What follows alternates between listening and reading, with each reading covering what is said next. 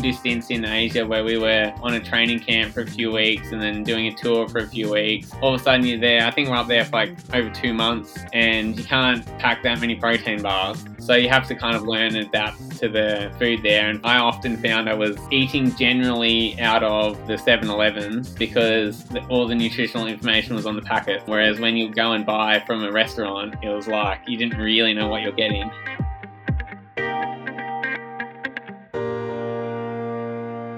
Hello, and welcome to the Long Munch, the nutrition podcast for runners, cyclists, and triathletes. I'm Steph Gaskell. And I'm Alan McCubbin.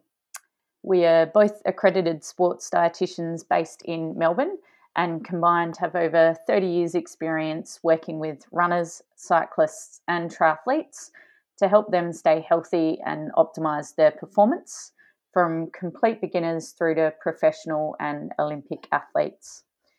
Each week, we take a deep dive into the most common nutrition questions that runners, cyclists, and triathletes ask. And it's the stuff you talk about during your training session, or it might be um, in your recovery after at the coffee table. Uh, and what we aim to do is, is break down that question um, and invite a guest expert or practitioner for usually our part A episode and then we invite an athlete or a coach to add their perspective, and that's in our Part B episode. So today we're up to episode 35B How should I plan my nutrition whilst traveling for races? And we're lucky enough to be joined by Ben Hill, who is a professional road racing and e sport cyclist. So I, I was lucky enough to get to learn what e-sport is all about. So you'll be able to learn about that. Um, and what we do is we get to discuss what he experienced as a cyclist in terms of nutrition while traveling domestically and internationally and common nutrition issues and or challenges that he experienced in both domestic and international travel and um, and some tips that he um, benefited from to help overcome these issues.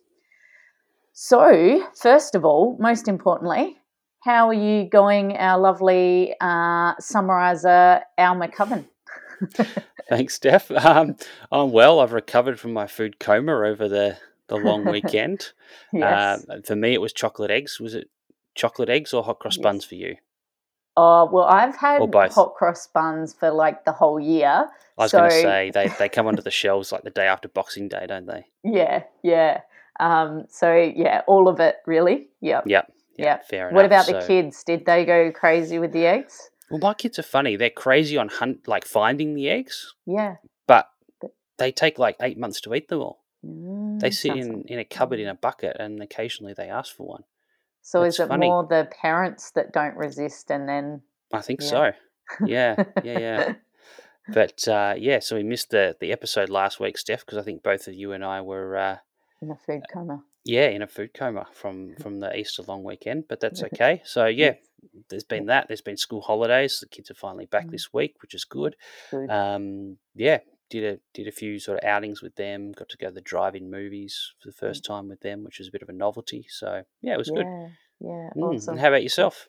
Yeah, yeah, um, going well. Still um, getting through the stats as a, I think I spoke about last time I was doing that. Um, but like you said, it's um, actually exciting to do because you you know get to actually find out mm. um, what's what's going on um, because just yeah, um, always so many stats that you can do. Um, uh, but it's it's getting there, um, and so my reward is coming soon as well um, because I'll be off to Margaret River for the Margaret River Ultra Marathon that's um, organised by Rapid Ascent.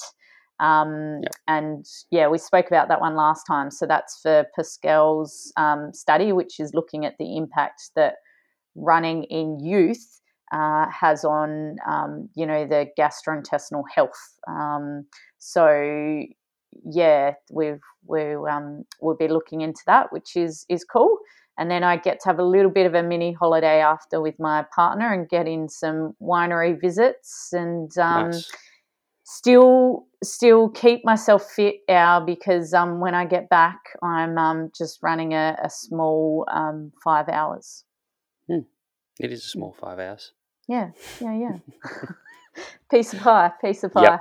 Yep, yep, and and thanks to those who uh, have listened to the podcast and inquired about the study because uh, I think we've just about recruited everyone. We could probably do with maybe one or two more female participants, Yes. uh, but other than that, we've pretty much got everyone we need for the study, which is fantastic because Mm. this study has been going on and on and on since Yeah. before COVID. So I'm really looking forward to getting it finished. Yeah, and everyone, I'm sure the listeners um, are excited to be able to see what the results are as well, um, Mm, which will definitely. be really exciting. Yeah. So, social media shout outs um, and questions. Our um, what's been happening? Yeah, well, not much while we've been in our food coma, Yeah. but um, that's all right. We've been a bit quiet on social media, and, and obviously, you know, you don't put much out, you don't get much back. But Yes. um, certainly after our last episode with uh, Jess Rothwell around travel and nutrition, we got one uh, comment back from Robin Cakes on Instagram saying, "Oh, great topic, awesome. Um, she's been working with Jess on her own nutrition, so Mm, yeah, that was cool." good. Um, but yeah, other than that, it's been pretty quiet on the old socials. But Yeah. um, of course, you're not quiet and, and you're still very social, Steph. so people have been contacting you. Um, who, who's been talking to you since last time? Well, I, I had a recent message from um, Erin Colbat. Um, so she's from the wonderful, we know, Adelaide. Um, but she heard, I think, from our previous podcast episode that I was going over to Perth. So um, Erin's going over to um, to run over there in that same event, and she also Ah. heard that I was doing your study and. I think in in a roundabout way, she said, "Am I mad?" Because she did the study and she said she probably would not do it again. Thanks, Erin. not not because of your company, Al, um, but I think she no, she enjoyed it, um, and uh, she wishes me luck and survival.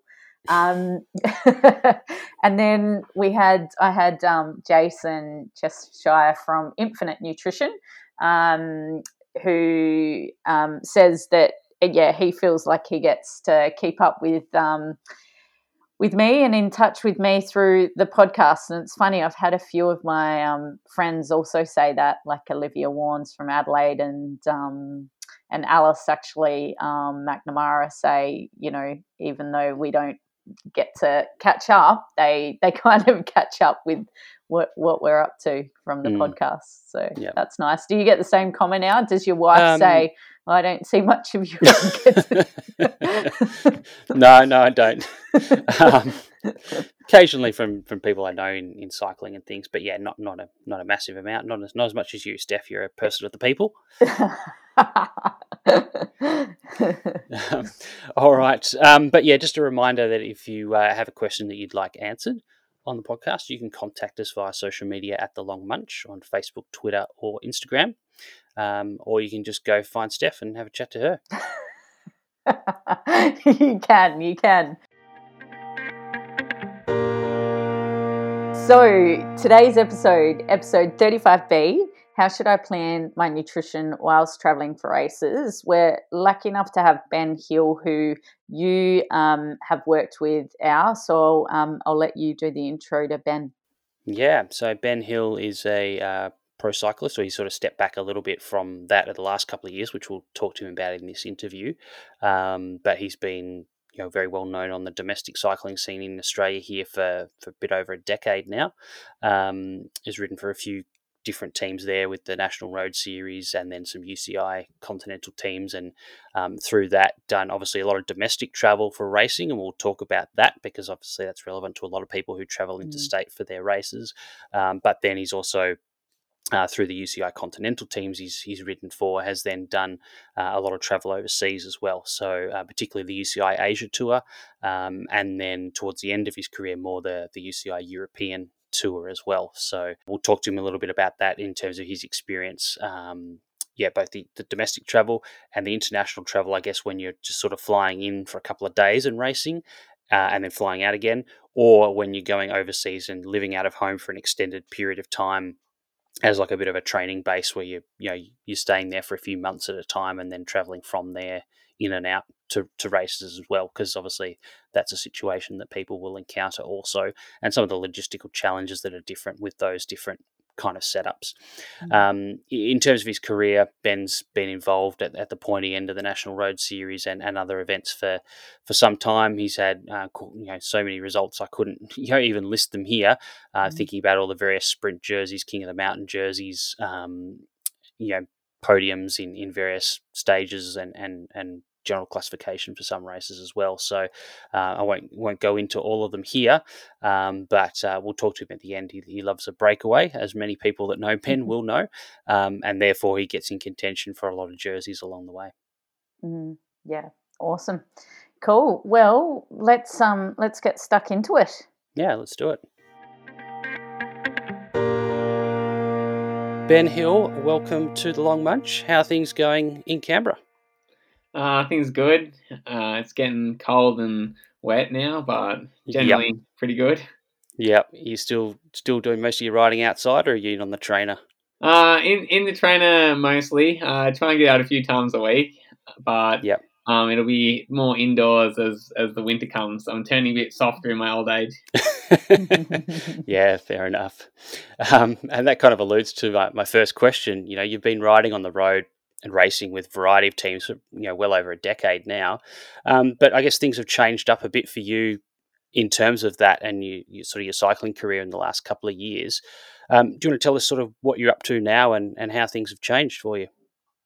Yeah, uh, so I was running for um, in Europe a, a, few years ago in 2019, and uh, my now wife Rebecca was racing in America, and we'd done a, a distance thing for a few years, and we kind of decided it was um, time to settle down and, and start a family and get some serious jobs.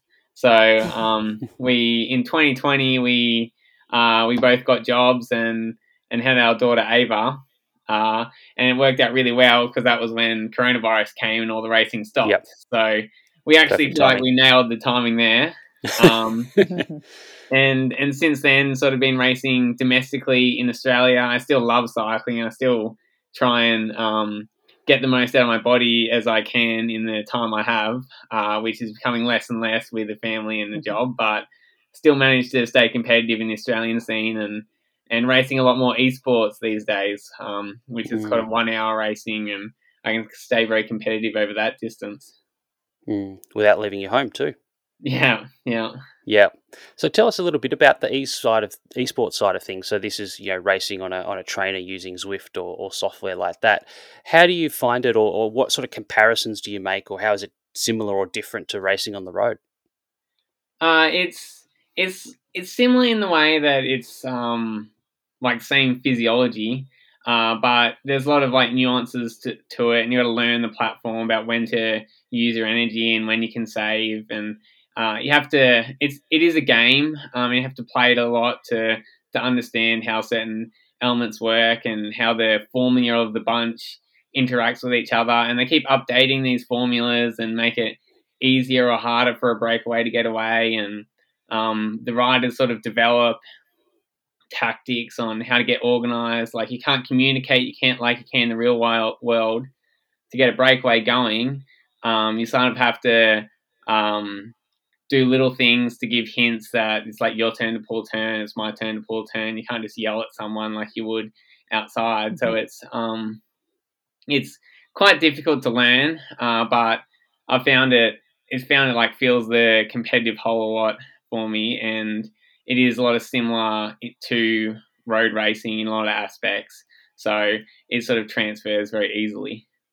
Yeah, Yep, cool. And then the UCI now got a, an official World Championships for um, for for this, and you were part of the Australian team for that um, just at the start of the year. How do you actually get involved with something like that? Is there like an official selection, or do you apply, or how does it work? Uh, well, the first uh, esports World Championships was in 2019, and I think they just put the feelers out to a lot of uh, people. That it was, I think it was open. If, if you had a Cycling Australia license, say you got an email saying, "Do you want to be considered?" Um, mm-hmm. So I put in an expression of interest, and I think to um, AusCycling's credit, they they gave it to a lot of the people who were playing the game, um, as opposed to a lot of other countries gave it to professional road cyclists that didn't necessarily know the game. Um, mm-hmm. And then they their their country struggled a bit in the first World Championships. Yeah. Um, whereas in this the recent one in 2020, it was like people that know the platform quite well um, do do better. And so yep. I think because I, I was fifth in the first World Championships and I've stayed quite competitive. There's like a pro league now on um on Zwift where you can actually make a bit of money uh, racing, yeah, right. but it is um, and I've, I've been doing a bit of that racing, and so I've stayed in touch. And then um, I was selected again for the the recent one with my brother and a few um, of of the other of my friends that race in my pro team. Uh, and we managed to. My teammate um, Jay Vine from Canberra also he won the esports championships, and another Australian mm. Freddie was second, and I was fourth. So Australia did really well in the in the World Championships there. Yeah, yeah, and obviously Jay's been riding over on the on the pro circuit on the road as well with Alpecin-Fenix. So yeah, it's awesome. And yeah. how does it work like with the World Championships in terms of ensuring that like all your equipment's legit and you're not cheating in any way in terms of you know underquoting your body weight that's entered into the system and all that kind of stuff?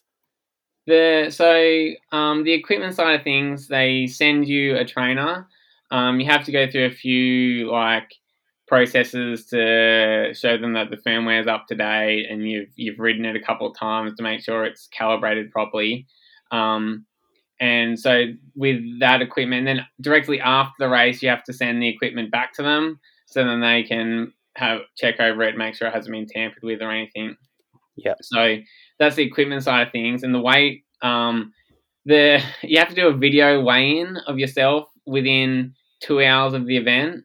And mm-hmm. this um, process over the two years has got more and more refined, and the video gets longer and longer in terms of um, having to show underneath the scales what the surface is, having to having to show the scales. You you weigh a weight on the scales, and then weigh yourself on the scales, and then weigh your weight and weigh yourself with the weight on the scales, mm-hmm. and doing a yeah, right. live Google search of the time to make sure it's like the time and date's correct, and it's it. The video is a bit of a process, but you um, that's how you verify your weight. Yeah, the way you're saying it, it almost sounds like you know Sports Integrity Australia will send out like the anti-doping people soon with a set of scales and actually weigh you in person. Yeah, I've been I've been um tested several times since World Championships, and I'm pretty sure it's all all from the esports side of things and not to do with the oh, wow. road cycling. Yeah, interesting. Yeah, cool. Yeah. Um, now, and we obviously uh, worked together for a couple of years. You rode for a team called Attaque Team Gusto, as it was at that time, and, and the final year of that team, it was registered in Slovenia, um, and the sports director was Slovenian, and the team was based over there, like while you were traveling in Europe and racing. And the team f- sort of folded at the end of that year, but some of the staff and sponsors and yourself and, and one or two other riders ended up moving across to a Slovenian team um, called uh, Ljubljana, which is the capital of Slovenia as well. Um, and you found yourself there teammates with a, a, young under 23 rider by the name of Tadej Pogacar, who's uh, obviously now won a couple of Tour de France's. But what was he like as a teammate on and off the bike? Uh, yeah, yeah, he was he was a legend. Um, he reminded me a lot of Jai Hindley, who we were with um, at Attaque Gusto. Yep. So just very laid back. Um, I think they both had like so so much talent. It was not really stressful for them. They didn't feel like they were competing against the rest of the riders, and um, he was he was so happy to like help. I, he gave me a few lead outs for sprints, and um, he was he was more than happy to work for anyone else if they showed any side of potential. But as soon as the road went uphill, it was it was all for him, more or less, because we all knew he could win and we couldn't. Yeah. Um, and yeah, he was easygoing and, and laid back and great on and off the bike. Yeah, yeah, awesome. Uh, and now this episode is about nutrition while traveling for you know either training or, or, racing. can you tell us about maybe some of the either best or worst or most strange accommodation you came across as a cyclist? Uh, traveling around um, Asia, there was a few like a few places in Japan where there was like fold out beds on the ground, and I remember before Ching, tour of Qinghai Lake, we were at altitude and um, there was bunk beds like three high, and we had like six people per room, and we were sharing it with a bunch of um, China, a Chinese attacky team that was there um, doing a training camp, and then a bunch of staff came to like film and stuff, and they're all like laying out mats on the floor, and we had like a big, oh. We had it was all crammed into this like small accommodation, and um, there was nowhere to clean the bikes, and we're like cleaning the bikes in the showers while we're there, and it was just, it was just chaos. Um, yeah. And at the same time, would then go the tour would start, and would be like going from five star hotel to five star hotel, and you'd have like a whole floor to yourself at these like mansions, and yeah. you're just like, well, this is this has gone to like total opposite direction. Yeah, yeah. So thinking about traveling for domestic races like the National Road Series. Um, as a team, you organise your own accommodation for most events. So, how does that tend to work? Um, does everyone do their own thing, or do the team organise it all for you? Uh, the team, yeah, I think most teams will organise everything for the riders, or they'll, um, if the riders have any input in it, they're still everyone stays together. Uh, generally, around the NRS, it's at caravan parks um, and pretty pretty low level accommodation. Um, but uh, like sometimes you'll get an Airbnb these days, which are quite nice, and especially yeah. if the tour like you're staying at the same place for a few days, um, they might get you into something a bit more comfortable. But there's a bit of a scale between the teams as well, and um, what they prioritize in terms of accommodation. And sometimes, like the the people with the money prefer good accommodation, and you might get somewhere nice. Uh, but mm-hmm. generally, it's caravan parks. Mm-hmm. Mm-hmm. Yep. And um, do you have to cook for yourselves, or does someone from the team cook for you? I've been lucky enough that I think my first team, uh, we were all we took in turns of cooking back in about 2011. Um, but since then, I've been on teams where someone's cooked for me, um, and I haven't haven't had to do that. Do you no- normally like cooking, or are you quite happy that you've got a that you've got a cook for you? Uh, no, I'm, I'm a terrible cook. I I don't like cooking. It often frustrates me how I spend an hour cooking something that takes me five minutes to eat and doesn't, to eat. doesn't seem right. and your partner's a cyclist as well. Is she the same or? Yeah, she. We very much think along the same lines with with food, and we've really got into like HelloFresh a lot lately because it takes out the the thought of um what to eat yeah. so much because yeah. that's half our battle getting organized and going to the shops and deciding what we want. Um, yeah. and it stopped us getting takeaway so much. Yeah. And particularly when you're away for stage races as well. Like you've done a big stage, you're absolutely knackered and you've got to mm-hmm. recover for the next day. You've got bikes to clean and, you know, mm-hmm.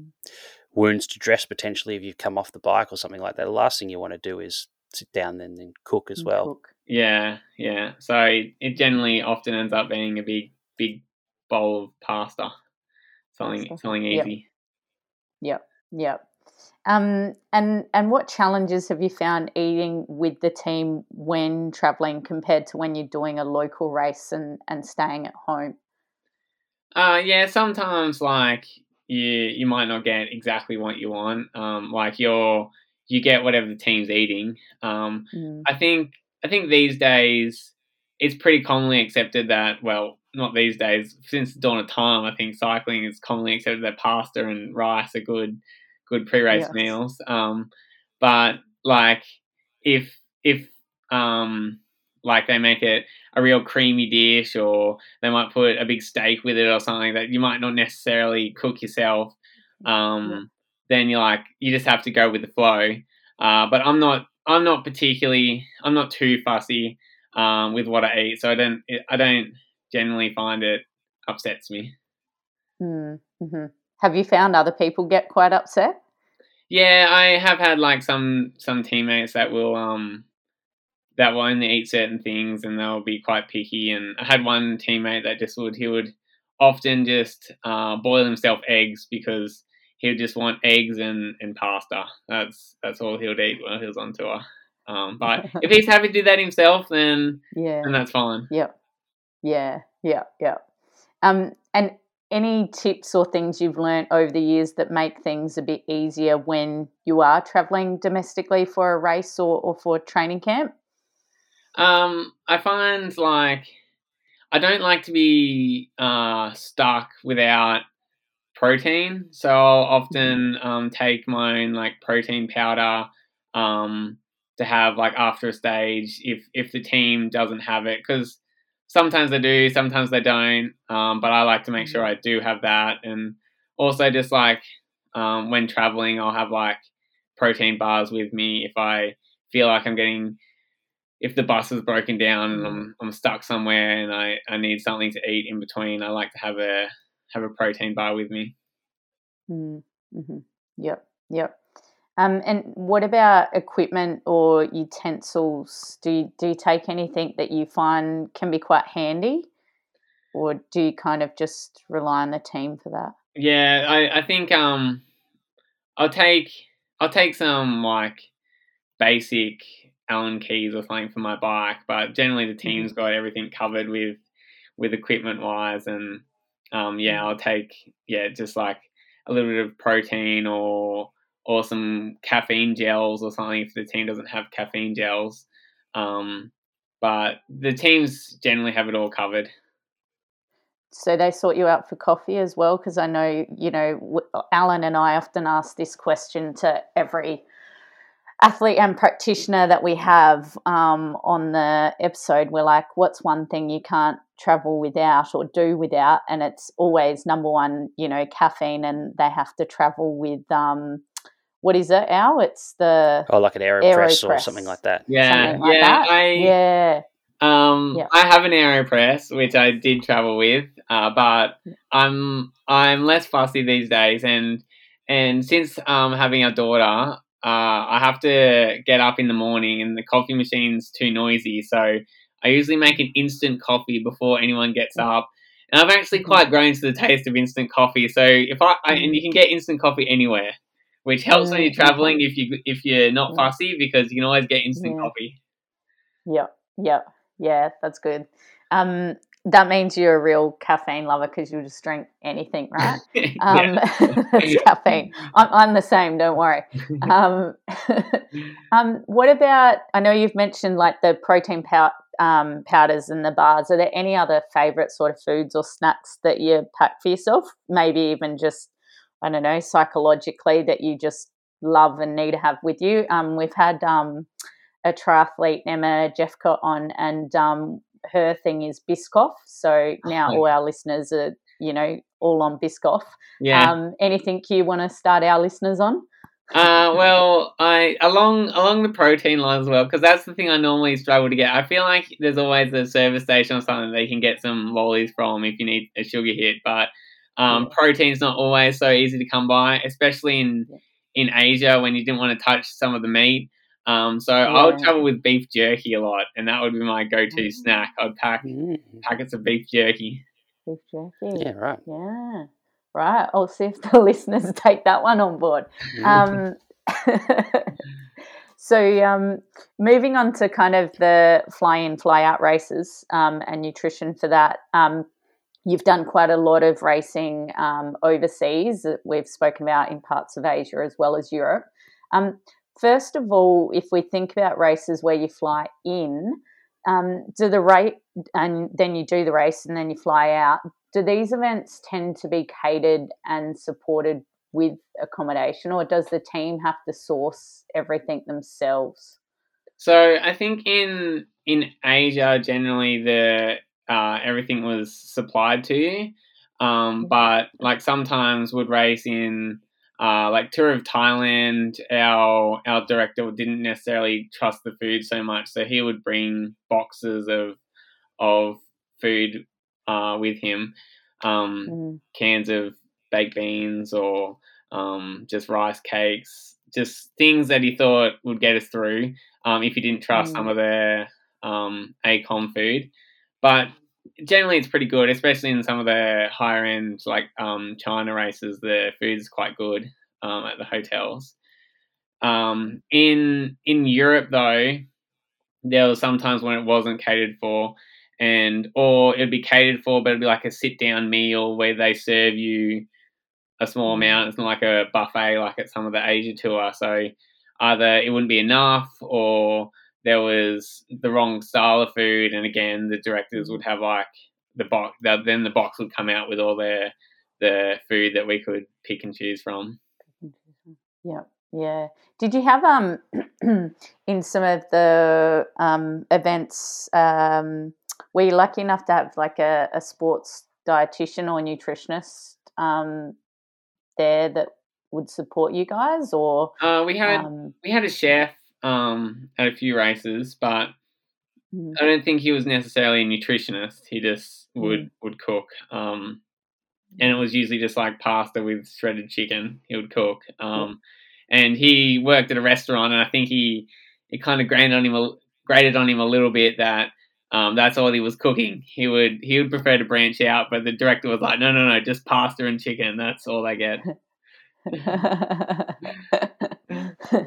and did you find it challenging, like when you did get to, you know, when you were presented with the buffets, you or did you find other teammates found that challenging in terms of maybe being tempted with too many options? yeah, yes, very much. Um, I I always enjoyed if the stages were like about like 180 200k was what i i liked because then i felt like i could eat what i wanted whereas when the mm-hmm. stages were shorter like 100 120k i'm like i can't eat like it's a 200k race i need to really actually like measure my my levels here and yes. um, when there's when the tour goes on and you get more and more tired you get less and less and and maybe when you get over the big hill of the tour then you lose the plot and and mm. all of a sudden you get home and you're like two kilos heavier than when you arrived and you're like oh oh dear i was going to ask you yeah like any tips for the listeners in terms of what to do when you're in that situation? Like you know you're you know you're going to a buffet but you know you need to kind of rein in on things. Yeah. how did you manage that? I would i would kind of um do like just one plate. That's what I would when if I could just get down to one plate and kind of I could see everything on the plate in front of me. It gave, gave me a better gauge on how much I was eating. Um, whereas when I was like, oh, a little plate of this, a little plate of that, go back for this and that, mm. all of a sudden, oh, I haven't tried this one, go back and get a little yes. bit more. Like, and then like I don't really, I lose perspective on how much I've eaten. So if I could just get it down to like visualize the plate full of food, um, then that sort of kept me under control. And I guess then it's more like what you would do at home as well. Yeah, yeah. You don't eat six yeah. plates of food at home. Yeah. Did you ever find the opposite issue? Uh, and I, I, heard stories of this. I'm not sure if you ever encountered it, where like obviously you've got a buffet at a hotel and they've put it on for whatever tour it is, and so there's ten or fifteen different teams there. You know, with maybe five, six riders each. So you, you know you got 100, 150 riders to eat at this buffet. Have you ever had that problem where your team or you individually have kind of rocked up towards the end and there's actually not enough food left? Yeah, yeah, I can remember a few occasions um, when when we've had not enough food. Um, yeah, and one one time the DS we just booked, we just went to the Italian restaurant next door and and got extra food. Um, yeah. Another time I went to the Macca's across the road and got got some more food because I just yeah. needed to get more. And yeah. Um, the third time was like tour of Philippines, and it was like at the breakfast there was nothing before before the race, or a very small amount of food. Um, and I, I think I just ate like a heap of rice cakes or something the team had prepared before the race. Like I was caught out a little bit in that instance, but I just ate a bunch of race food to compensate. Yeah, yeah, no, fair enough. Um, and if you, you had trouble um, or had to be really careful. I mean, you mentioned the meat, um, and I guess that's partly a food safety thing, but partly probably the risk of contamination with maybe clenbuterol, which is obviously a banned substance, and that's been a was a big thing, particularly about five years ago in Asia. Was like don't eat the meat when you're riding there because of you know the risk of clenbuterol contamination. Um, but from a more of a food safety, food poisoning issue, was this a, a major concern in a lot of those events? Um, yeah, I, I, I think it was, yeah, probably early days, 2012. I did like tour of um, New Caledonia, and I got food poisoning there. Um, but that was like that was pretty wild. That's not even a UCI event. That was just like yeah. you go to a race and there's like a outdoor festival going on and they set up a big feast and you just see like the flies crawling over all the food and everyone's like touching stuff with their hands and passing it around. And I didn't think anything much of it at the time, but yeah, that I definitely the whole the whole like I think about eighty percent of the field got food poisoning that tour, which isn't a surprise. Um, yeah. And since then, I've been pretty lucky not to get food poisoning, but I think these races are pretty um, pretty good with keeping it under control.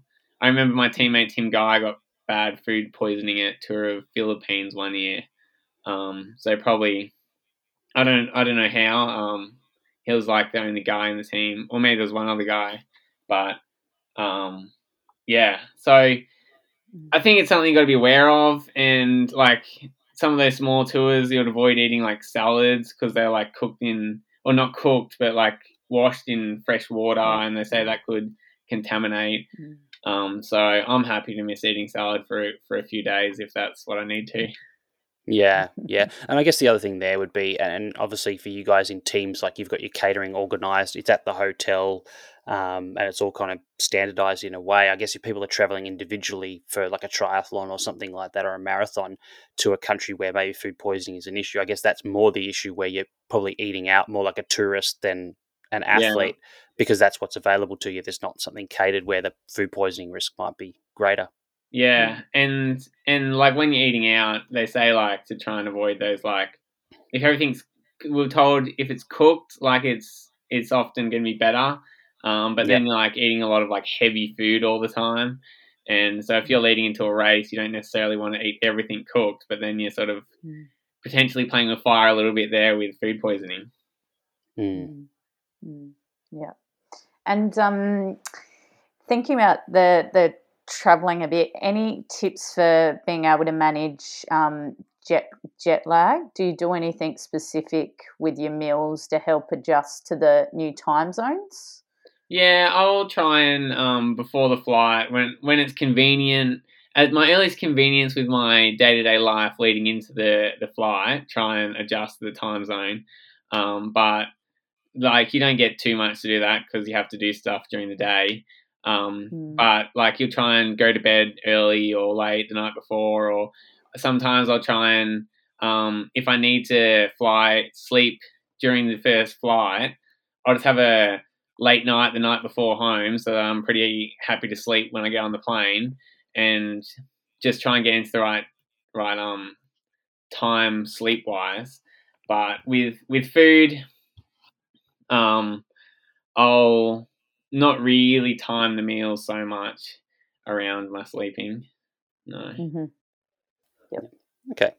Now, thinking now more about, I guess, they're sort of your races where you kind of fly in, you might be there for a day or two, do the race, and, and leave again. But you've also had that experience where you've gone away from home and sort of been based somewhere for a period of time, like you know, we were talking about earlier in Slovenia.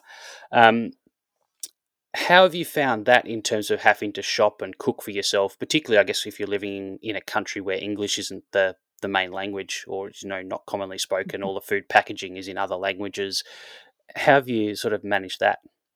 Yeah, I think um, I think you might have even given me this tip about um, just learning learning the basics um, of what in in China or or um, Japan, I just learned like the symbol that was like represented protein or the symbol that represented. Yeah, that's right. I remember that. Now we put like a little table together.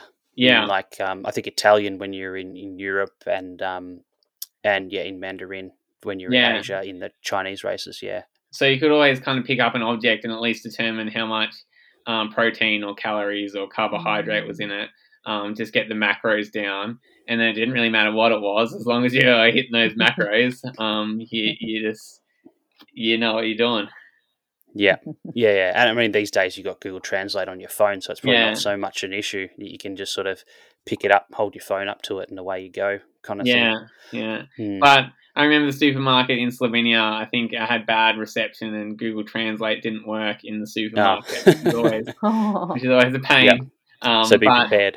I could usually just ask someone because they all spoke all right English. But I, we would we would go to the supermarkets there and get whatever meat was on special, and it would be kind of a mystery when we got home and cooked it up what meat it actually was. Um, I remember to getting ask the lamb one time and thinking we've never had lamb in Slovenia before. Like this is great. Mm, yeah. Then ask the locals later and hope they give you a, an answer that you like. yeah, yeah, yeah. Yeah. What makes this? Yeah, Yeah. Um, and what about, I guess, I mean, obviously you haven't, you know, all the brands are unfamiliar. Some of the food products will be kind of the same, just different brands, I suppose. Um, some foods will be quite different, or there's foods that you're used to having at home that are completely not available when you go to another country. Um, I guess being adaptable is probably important in that situation. Yeah, yeah. I felt like it was all right doing those short tours and, and one-off races together because I'd pack like enough protein bars or something to get me through. But when you're living um, there for a while, like we would do stints in Asia where we were um, on a training camp for a few weeks and then doing a tour for a few weeks and then would stay there for another couple of weeks before another two-week long tour and all of a sudden you're there. I think we're up there for like over two months in in Asia Mm. at times and you can't pack that many protein bars. So you have to Yep. kind of learn and adapt to the to the food there and find out what works for you. But I often found I was eating generally out of the 7-Elevens uh, because the, all the nutritional information was on the packets. Um, whereas Yep. when you go and buy from a restaurant, it was like you didn't really know what you're getting. Um, Yeah. and it's all always like very oily, and you're like, this is Mm. probably not the right things to be eating. So yeah, I would just be there um, at the 7-Elevens a lot. Our director would be he read like chocolate milk was a great recovery drink, which it is. But the chocolate milk he would get this um, in China was about like 1.5 grams of protein in the chocolate milk, and I was like, this isn't really the same chocolate milk that we get in Australia, but it tastes good, so I'll drink it. Drink it for the carbs anyway. Yeah. Yeah. Um, was there particular foods or, or nutrients that you sort of talked a little bit about protein before, but um, you know, domestically, but sort of overseas, were there certain either types of foods or nutrients that you found harder to kind of find an appropriate alternative or substitute for? Uh, it it annoyed me a bit in Slovenia. I couldn't get like thick yogurt.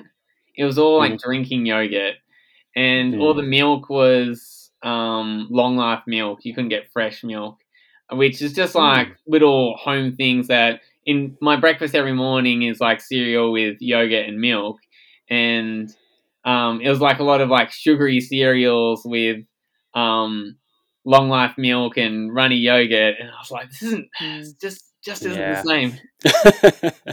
no, Mm. no, completely different. Do they not? Mhm. Um, do they not have cows in Slovenia? Like they have to import their milk or something? Well, they do. There's a lot of cows around. I was going Um, to say because you would have done a lot of riding through the countryside there. Yeah, yeah. Um, and like there's machine. There's like if you go into town, there's um like self serve. You bring your glass bottle and you can like put it up against the machine and pours out fresh milk. So you can Yeah. get fresh milk, but it's just not in the supermarkets. Yeah, Mm, bizarre. weird. Yeah, and all the coffee there, like you go to a coffee shop and it's all made on long life milk, and like the Mm. espressos are fine, but if you want a milky coffee, it's like no, this is that's not that good. Yeah. Yeah. yeah, I don't drink coffee, but I know my wife would definitely agree with you on that. um, any any things like I guess you know, with the benefit of hindsight uh, for some of those longer trips, is there anything you'd do differently next time in terms of things that you would take with you, uh, or things that you took with you that you actually found were unnecessary in the end, um, or different ways you kind of manage it? Um, I think the the first year um, I was in Slovenia, it was like we were a bit of a mishmash with our group house. We had five guys there, and we were um, trying to work things out and people coming in and out all the time and fighting for fridge space and people stealing each other's food. And I think by the second year we had like we got more of a group environment going where you'd have your your nights to cook and you'd cook for everyone in the house and we got a bit more organized with our like cooking regime and um, that helped the communal space a bit more because not everyone's preparing um, for their own mm. meals every night. And I think mm. I think by that second year we uh, we sort of learnt our system, and I was quite happy with how that went. Yeah, yeah, and you were living from memory. I remember skyping you guys, and you were like staying above a pub or something at one stage, and I remember you saying like like we we don't have a kitchen here so we just have to eat the meals that they make at the pub. And by the second month you're like well we've eaten everything on the menu four times already and we're just sick to death of it. Yeah yeah yeah. That that wasn't that wasn't so bad and i was quite open. Well we hadn't eaten everything because the guys there were a bit more fussy than i was um yeah. but i remember one time the the cook was like oh the, the azerbaijan team that stays with us um i'll cook I'll cook uh, their favorite meal for you guys. And I'm like, oh, yeah, that sounds good. I was like, what is it? And he's like, oh, it's livers. And I just, I've just had a blood test where I was like really low in iron. And I read that liver was good for that. So I was like, yeah, yeah, yeah, livers, livers for dinner. That sounds good. so all the boys came home from their long ride starving for dinner. And there was like a bunch of livers waiting for them. And I'm like, oh, it's Azerbaijan, Azerbaijan team's favorite meal. but they weren't real happy with me. yeah, yeah, fair enough. And that team was fair. like, uh, you know, a real multinational team as well. Like you had guys from um, like Australia, the US, Taiwan, uh, and then various European countries and Kazakhstan as well. Yeah. Um, so did you find that was difficult in terms of meeting everyone's sort of food preferences and needs because they all have sort of different, I guess, food backgrounds and experiences? Yeah, yeah. Um, it was like I think there was uh the especially the the Asian guys sort of really liked. They missed. I think they their food culture was more different to the rest of us. Um, mm. so they struggled a bit with uh with how they were eating, and they would often go to the Asian grocers to get to get stuff. Which there was one near there, and they would just get like noodles because that's what that's what they were used to. Um, yeah. But the the yeah, like we had German and Polish and Kazakhstan. I don't remember them being particularly fussy with anything they were eating. Mm. So um, I think yep. they were pretty similar lines for uh, to us. Yeah, yeah. Any other kind of amusing stories from yourself or teammates where you kind of all this planning went horribly wrong with your travel and your, your nutrition? Uh well, I I just remember a couple of times when when our we're in this pub in Slovenia and we'd all sat down to a big um pizzas. We'd all ordered pizzas from the from the pub. And we didn't get it that often, but we we're sitting down these pizzas and our director he walks in with his wife and he just got so angry that we're eating pizzas. And then my teammate Guy just starts putting mayonnaise on his pizzas.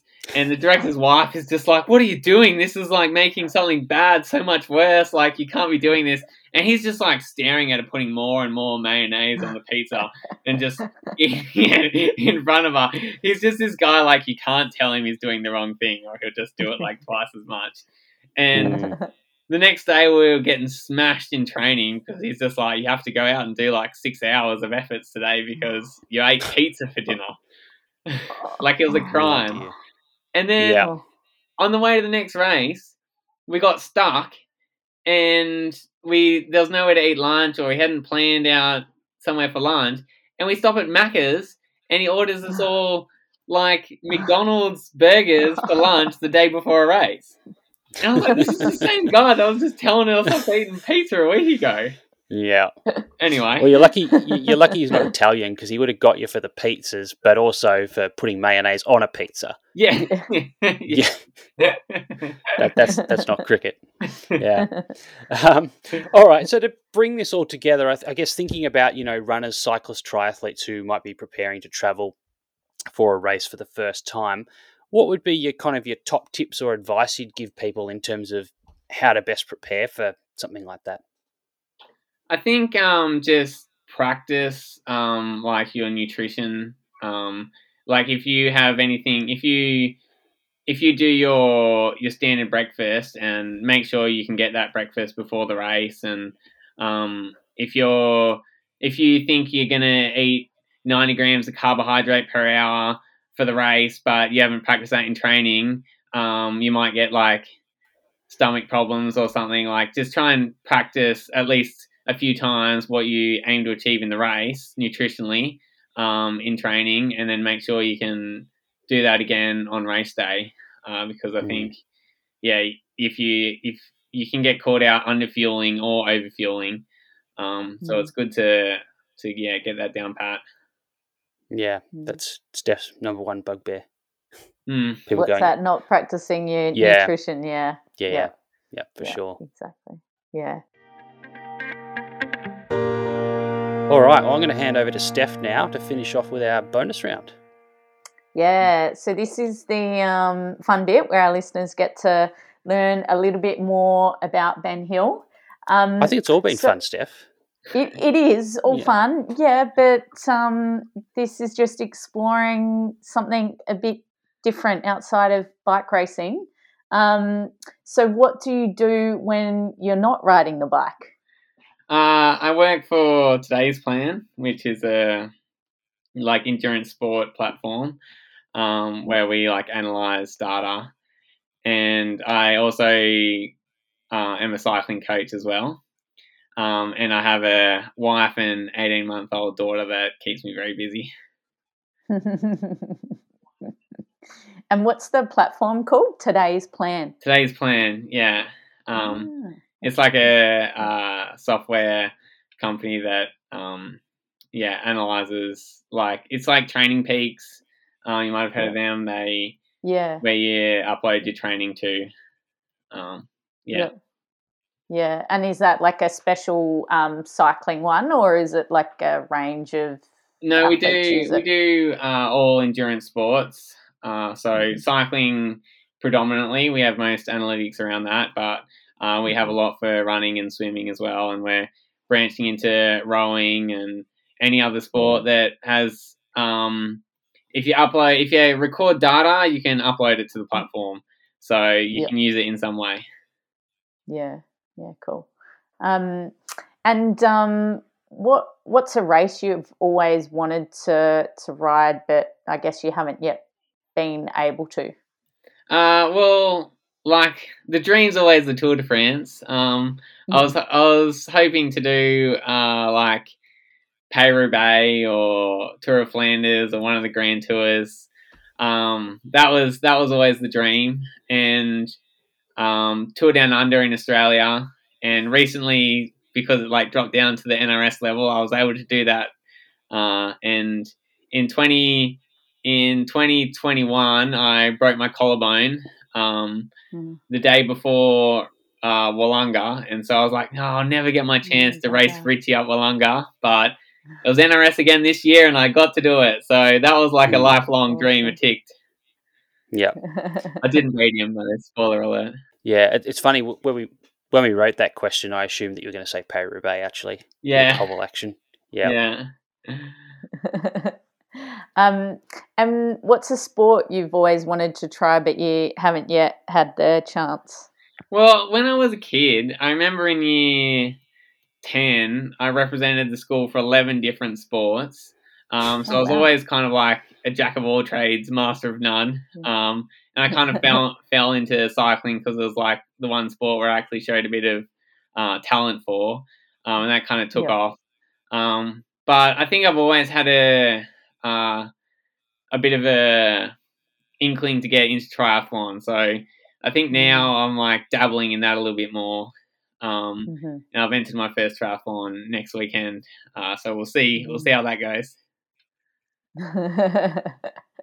it's a good one in Port Mac. Yeah. Um, do you live by any piece of advice or um, a, a, motto that you, um, yeah, use? Uh, well, I don't know about a life motto, but I was thinking about like nutritionally. I mm. I swear by my protein to calorie ratio. That's how I judge if it's a good food or not. And so it has mm-hmm. more than five grams of protein per hundred calories. It's a tick for me. That's how I. Yeah. That's how I live my life. It's a good one. Did you learn that by Alan? Well, a little bit, mm-hmm. a little bit. Um, I I extrapolated a little bit with my own um with my yeah. own research. Yeah, yeah. Very good, very good. And um, one thing that you can't live without when you're traveling to events around the world. Uh, I'm I'm pretty easygoing, and we're just like uh, I can't get I can't um my phone probably is what I need the most, but that's that's a bit mm-hmm. boring. well, I think I think it's good that you're like easygoing, right? Because you kind of need to be when you're traveling to all of those places. Yeah, yeah. Like I, I think um, I pack like my shoes in my travel on because that's something I don't want to get stuck without. But everything else, kind of mm. like I can make do. Mm. Mm. Yeah. Yeah. I'll add in one more question because I'm sure everyone who sort of knows your career through cycling is probably wondering it. What's with you and a breakaway, Ben? I mean, I, I, I, could probably count on one hand the times that you haven't been in a breakaway. But is it you just glutton for punishment? Are there people in the peloton you don't like and you want to get away from them? Like, what, what's going on there? Uh, I think I'm impatient. I just I can't wait. I can't wait for the final. I've always yeah always been better at using my energy than saving my energy. So yeah, um, I just kind of go for it, especially if I don't back myself. I'm not a purist, so if it's a flat finish or a big hill, I generally don't see myself as a winning opportunity there. So I take I take my chance in the breakaway, which is most stages. Yep. Yep. Fair enough. awesome. All right. Well, thanks so much for your time, Ben. It's been great to to catch up and, and chat about the training side of things and get some you know real world experience about you know what it's like to to travel and um, organize your food and nutrition for some of these events. So uh, yeah, thanks thanks for your time and um, yeah, good luck with the the e racing and the the other cycling that you're still doing. Yeah, thank you. My pleasure. Thanks for having me. Awesome. Thank you so much, Ben. Uh, that was was great. Some really good tips in there and, and ones that you learned from Al, which I've also learned from from Al. So um, I'll let our great summarizer do his thing. All right. Um, yeah. So our question obviously was how should I plan my nutrition while traveling for races? And we had obviously Jess Rothwell in our A episode and, and now Ben in our B episode. And I guess, you know, the key thing either way um, is to be organized first and foremost.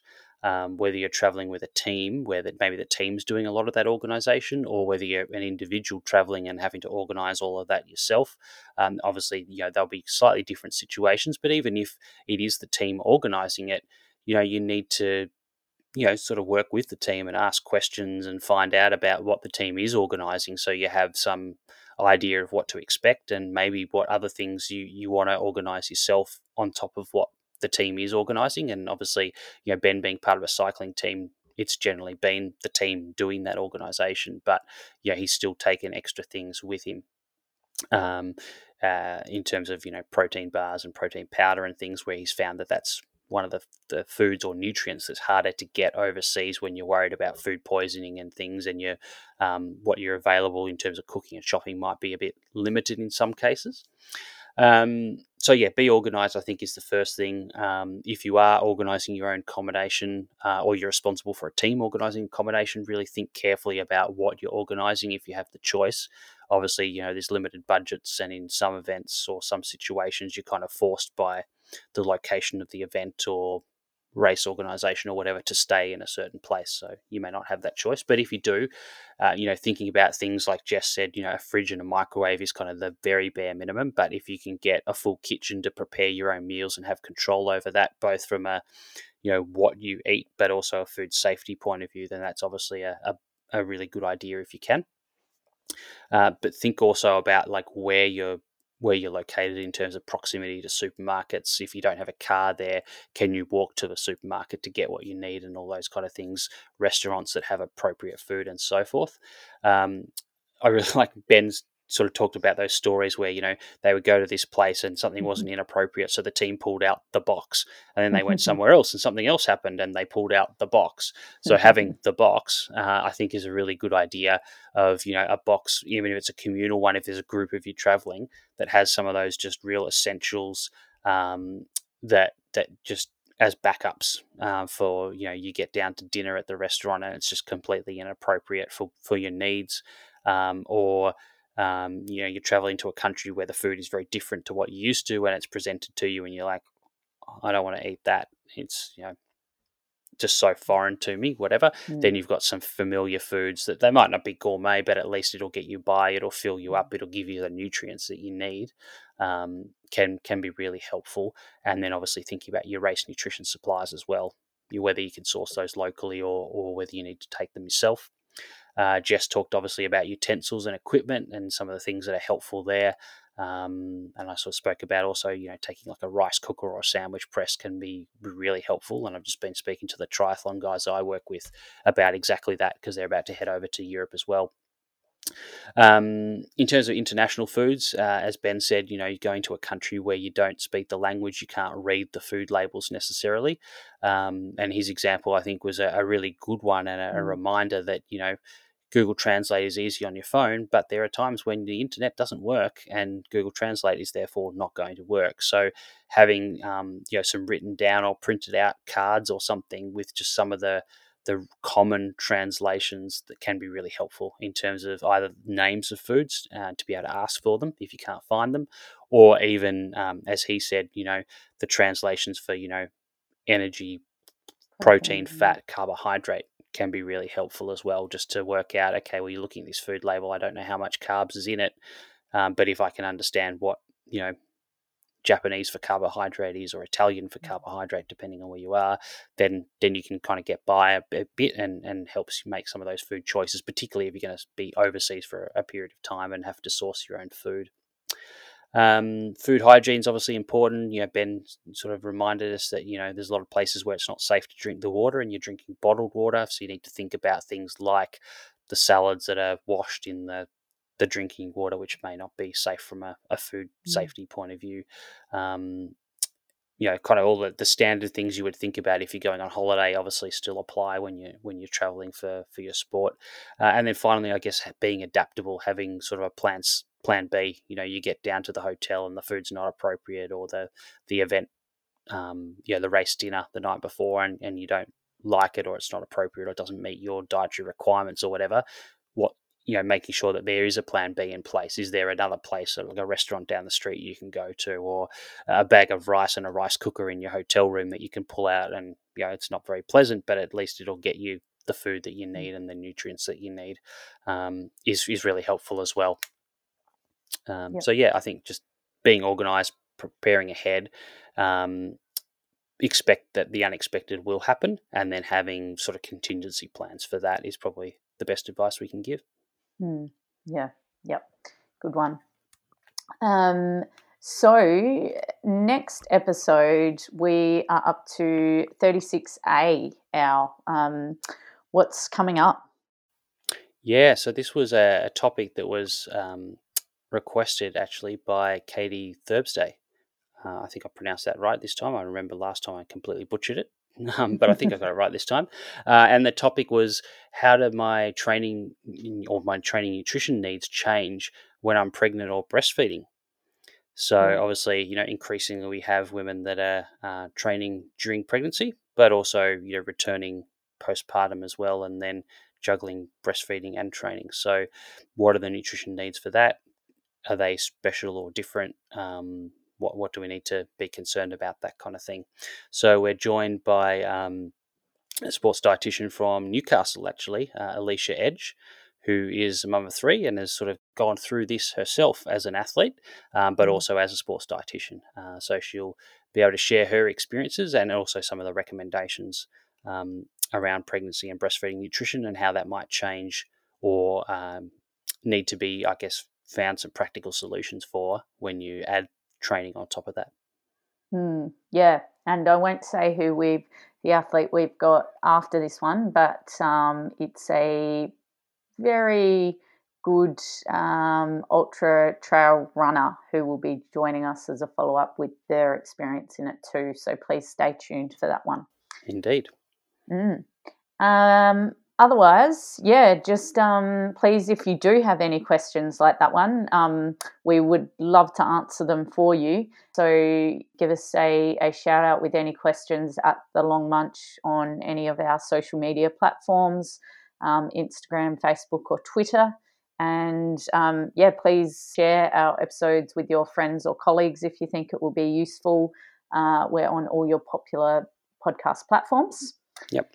And we've got quite the back catalogue there too. So uh, if you've got a question, um, you can always go back and have a look at the, the past episode list because, yeah, we've got we're up to we've covered 35 different topics now or answered mm. 35 different questions so mm. uh, chances are if you've got one it may already be there. You might just have to go back through the archive a little bit to find it.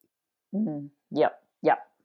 And uh, otherwise, we will love you and leave you and see you next week. Yep, we'll do. See everyone. See ya.